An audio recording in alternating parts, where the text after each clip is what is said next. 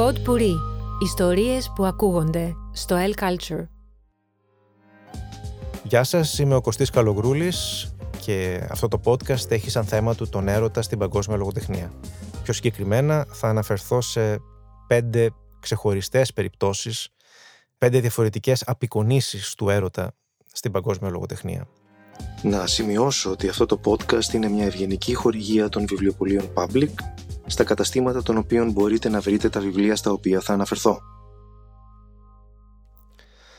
Ξεκινάμε λοιπόν χρονικά και ξεκινάμε από αυτό που οι περισσότεροι θα χαρακτηρίσουν το απόλυτο κλισέ. Είναι. Αναφέρομαι βεβαίως στον Ρωμαίο και Ουλιέτα του William Shakespeare, το οποίο ανέβηκε για πρώτη φορά το 1597.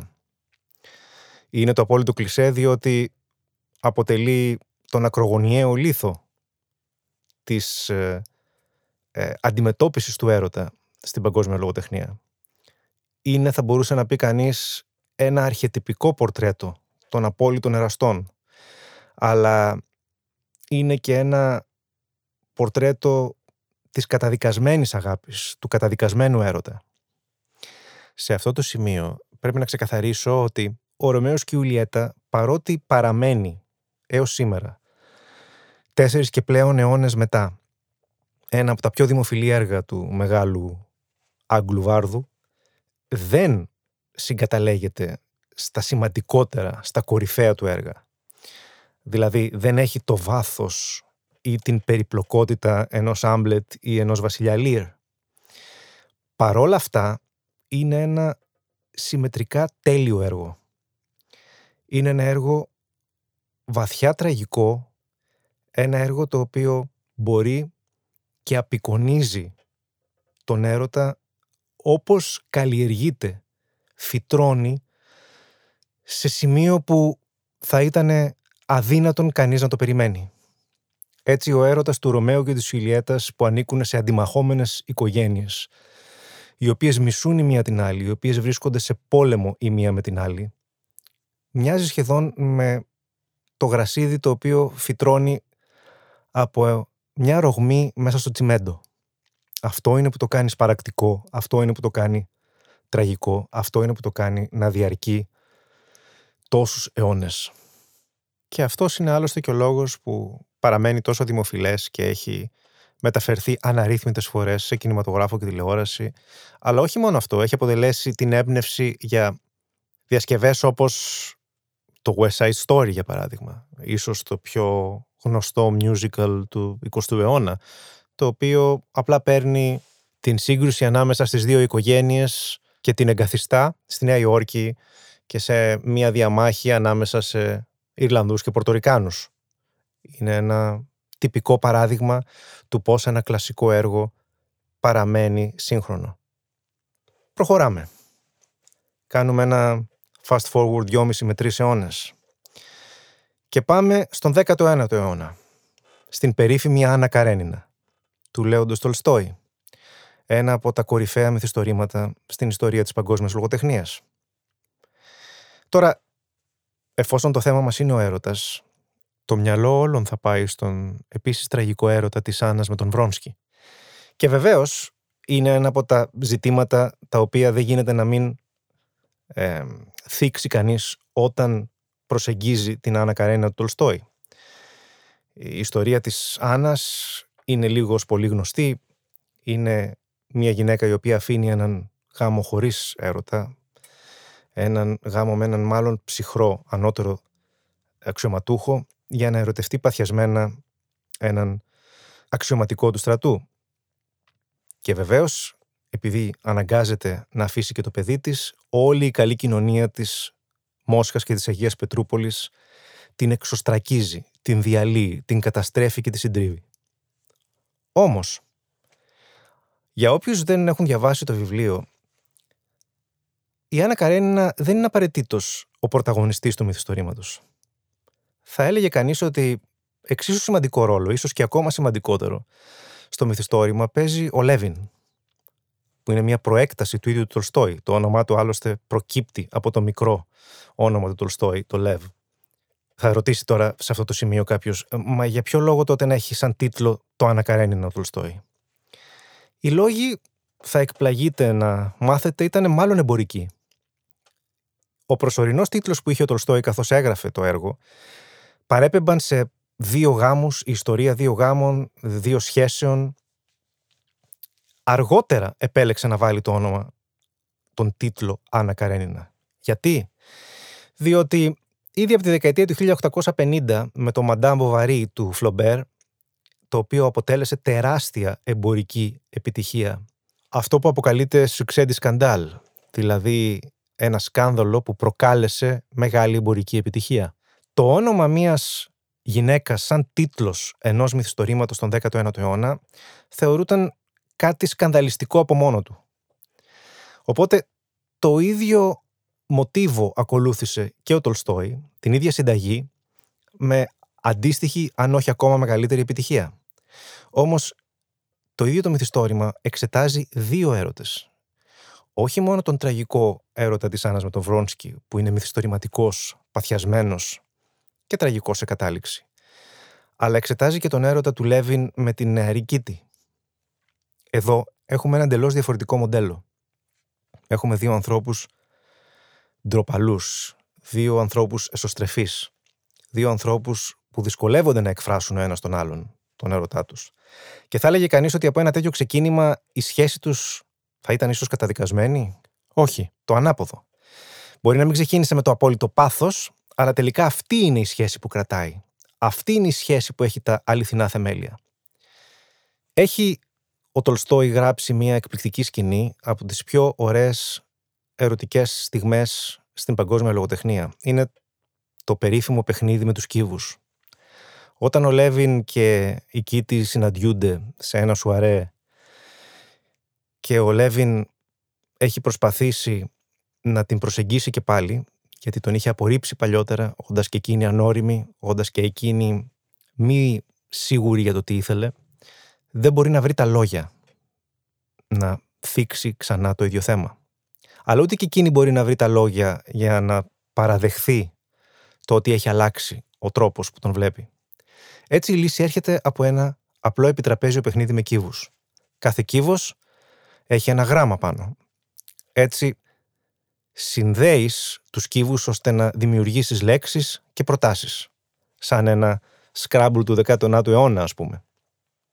Έτσι, σταδιακά, μέσα από τις λέξεις και τις προτάσεις που σχηματίζουν από τους κύβους με τα γράμματα, μπορούν να επικοινωνήσουν αυτά που δεν μπορούν να πούν ο ένας τον άλλον με τα λόγια. Τα λένε με τους κύβους. Είναι μια υπέροχη σκηνή, άψογα εκτελεσμένη και έχει μείνει στην ιστορία της παγκόσμιας λογοτεχνίας. Θα πάμε τώρα σε κάτι πάλι εντελώς διαφορετικό. Μια εντελώς διαφορετική, ριζικά διαφορετική εκδοχή του έρωτα. Πάμε στο 1912. Την νουβέλα «Ο θάνατος στη Βενετία» του μεγάλου Γερμανού Τόμας Μαν. Μια νουβέλα που μπορεί να μην είναι το σπουδαιότερο έργο του, όπως ίσως το Μαγικό Βουνό ή ο Δόκτωρ Φάουστος, είναι όμως το τελειότερο. Και έχει χαρακτηριστεί ως μία από τις τελειότερες νουβέλες που έχουν γραφτεί ποτέ. Έχουμε να κάνουμε με έναν εγκρατή Γερμανό συγγραφέα, τον Άσεμπαχ, ο οποίος επιλέγει να πάει για διακοπές στην υπέροχη Βενετία. Εκεί, σε ένα θέρετρο στο Λίντο, αν δεν με πατάει η μνήμη μου, βλέπει έναν ξανθό έφηβο πολωνικής καταγωγής, τον Τάτζιο, και αμέσως ερωτεύεται. Όχι απλά ερωτεύεται, αλλά του έρχεται μία αιμονή. Σε αυτό το σημείο πρέπει κάποιος να ξεκαθαρίσει το εξής, ότι εδώ δεν μιλάμε για έναν σαρκικό έρωτα. Αν και προφανώς και σε αυτό το λογοτεχνικό έργο, όπως και σε πολλά άλλα, ο Μαν ως ένα βαθμό αναπτύσσει, αναλύει την ομοφιλοφιλία του ή ε, έστω την αμφιφιλοφιλία που τον χαρακτήριζε και την οποία καταπίεζε στη διάρκεια της ζωής του σε μεγάλο βαθμό. Όμως δεν είναι σαρκικός ο έρωτας εδώ. Είναι ένας έρωτας που αποτελεί προβολή ενός ιδανικού. Είναι ένα είδος αισθητικής απόλαυσης και ταυτόχρονα ένδειξης παρακμής από πλευρά Τόμας Μαν. Διότι ο Άσεμπαχ και ο συγγραφέας και ως διανοούμενος παλεύει όλη του τη ζωή με αυτήν τη σύγκρουση ανάμεσα στο Απολώνιο και το Διονυσιακό. Τη μάχη ανάμεσα στον εγκρατή κλασικισμό και τον παρακμιακό ε, ρομαντισμό. Μια ζωή ο Άσεμπαχ παρέμενε ο παρατηρητής, ο αμέτωχος στην πραγματικότητα και στην ίδια τη ζωή. Η εγκράτειά του ήταν αυτή που τον χαρακτήριζε. Και είναι η εγκράτεια που ενδεχομένως χαρακτηρίζει τα βόρεια φύλλα σε σχέση με τα νότια. Όμως σε αυτή την περίπτωση ο Άσεμπανκ αφήνεται ελεύθερος σε έναν έρωτα ο οποίος είναι πλατωνικός, είναι συμβολικός κι όμως αρκεί για να χάσει την αξιοπρέπειά του. Αυτό το αισθητικό ιδεώδες το οποίο έχει καλλιεργήσει όλη τη ζωή ενσαρκώνεται στο νεαρό ξανθό έφηβο. Αυτή η εξειδανίκευση που έχει δημιουργήσει βρίσκει την προβολή της σε αυτό το σύμβολο. Είναι τυχαίο που ο Τόμας Μάν άλλωστε επιλέγει την Βενετία σαν σκηνικό. Όχι. Η πόλη που περιλαμβάνει αριστουργήματα της παγκόσμιας αρχιτεκτονικής αποτελεί από μόνη της μια αισθητική δήλωση. και είναι τυχαίο που είναι μια πόλη που βυθίζεται. Όχι. Όπως δεν είναι τυχαίο το ότι η επιδημία πανούκλας που έχει ξεσπάσει στη Βενετία απειλεί τον ίδιο τον Άσεμπαχ. Παραλληλίζει δηλαδή το πώς ερωτεύεται με ένα ιδανικό και αφήνει τον εαυτό του να πέσει σαν σε μία άβυσο, σαν σε μία κινούμενη άμμο σε αυτόν τον έρωτα με τον ίδιο τρόπο που αφήνει τον εαυτό του να χαθεί μέσα στο ξέσπασμα αυτό της πανδημίας. Ένα αριστούργημα λοιπόν το οποίο προσεγγίζει εντελώς διαφορετικά σε ένα συμβολικό, ιδεατό, εξειδανικευμένο επίπεδο την έννοια του έρωτα. Πάμε τώρα σε ένα μυθιστόρημα στα τέλη της δεκαετίας του 1980. Ο Καζούο Ισιγκούρο είναι ένας νομπελίστας πλέον, ε, Βρετανός συγγραφέας. Βρετανός βεβαίως ιαπωνικής καταγωγής, κάτι που μαρτυράει και το όνομά του άλλωστε. Είναι σίγουρα πια ένας από τους μεγάλους συγγραφείς της εποχής μας. Τότε όμως, στα τέλη της δεκαετίας του 80, ήταν ακόμη αρκετά άγνωστος και το μυθιστόρημά του «Τα απομεινάρια μιας μέρας» ήταν αυτό που τον εκτόξευσε ε, στο προσκήνιο. Ποιο είναι το θέμα του; Εδώ έχουμε να κάνουμε με μία ακόμα διαφορετική εκδοχή του έρωτα. Για μένα ίσως είναι και η πιο σπαρακτική, διότι ο ανομολόγητος έρωτας είναι και ο πιο σπαρακτικός. Ο Μπάτλερ Στίβενς, ο οποίος είναι γαλουχημένος στην παραδοσιακή αγγλική παράδοση της καταπίεσης των συναισθημάτων, ανδυνατεί να εκφράσει πάρα πολλά πράγματα. Είναι συναισθηματικά βουβός. Μεταξύ αυτών των πραγμάτων που αδυνατεί να εκφράσει είναι βεβαίως και ο έρωτάς του προς την Δεσποινίδα Κέντον, η οποία έρχεται ως οικονόμος να εργαστεί στην αριστοκρατική έπαυλη που εκείνος είναι αρχιμπάτλερ. Βεβαίως το μυθιστόρημα θίγει πολλά άλλα ζητήματα. Ε, θίγει το ζήτημα της ε, ταξικής ιεραρχίας στην προπολεμική Βρετανία. Θίγει ζητήματα που άπτονται της ε, ε, ανόδου του ναζισμού την ίδια περίοδο. Ε,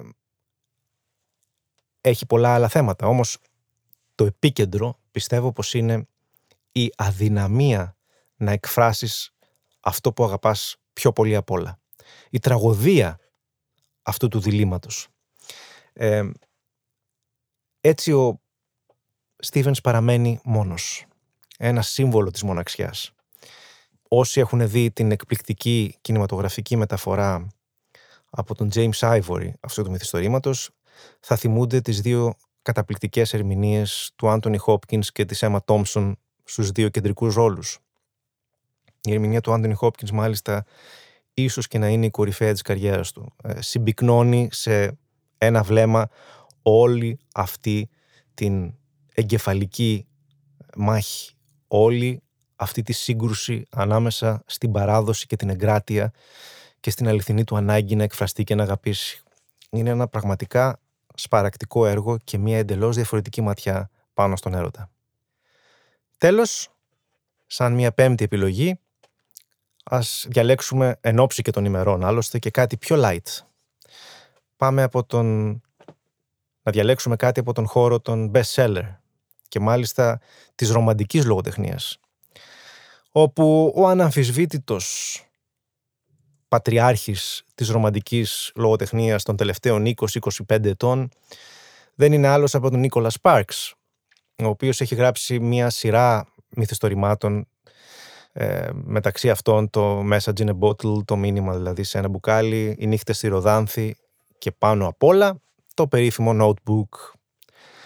Τα μυθιστορήματα του Sparks έχουν πουλήσει πάνω από 110 εκατομμύρια αντίτυπα σε όλο τον κόσμο ε, και έχουν μεταφερθεί όλα στον κινηματογράφο με διαφορετική επιτυχία το καθένα. Πάντως, το notebook είναι το πιο κλασικό όλων.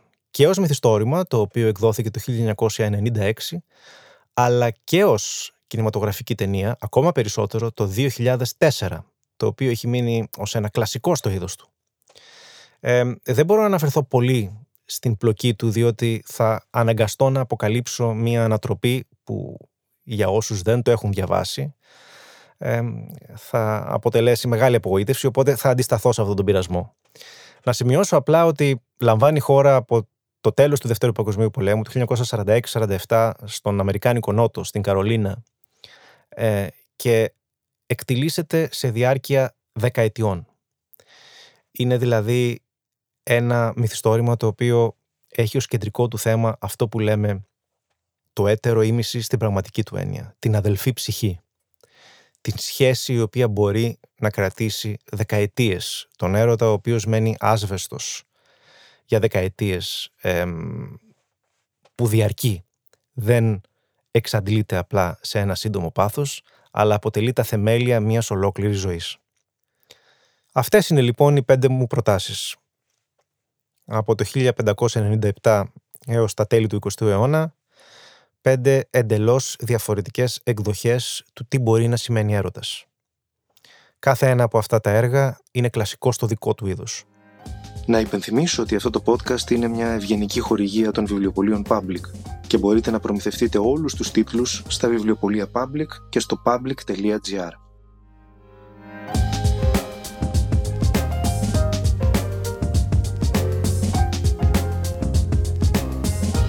Pod Ιστορίες που ακούγονται στο L Culture.